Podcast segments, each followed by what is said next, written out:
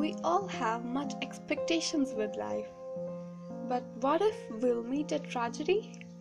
It's often said you have only one life, live it fullest. But it's not same with everybody. So from 20 December, I'll be sharing my tragic story. So stay connected.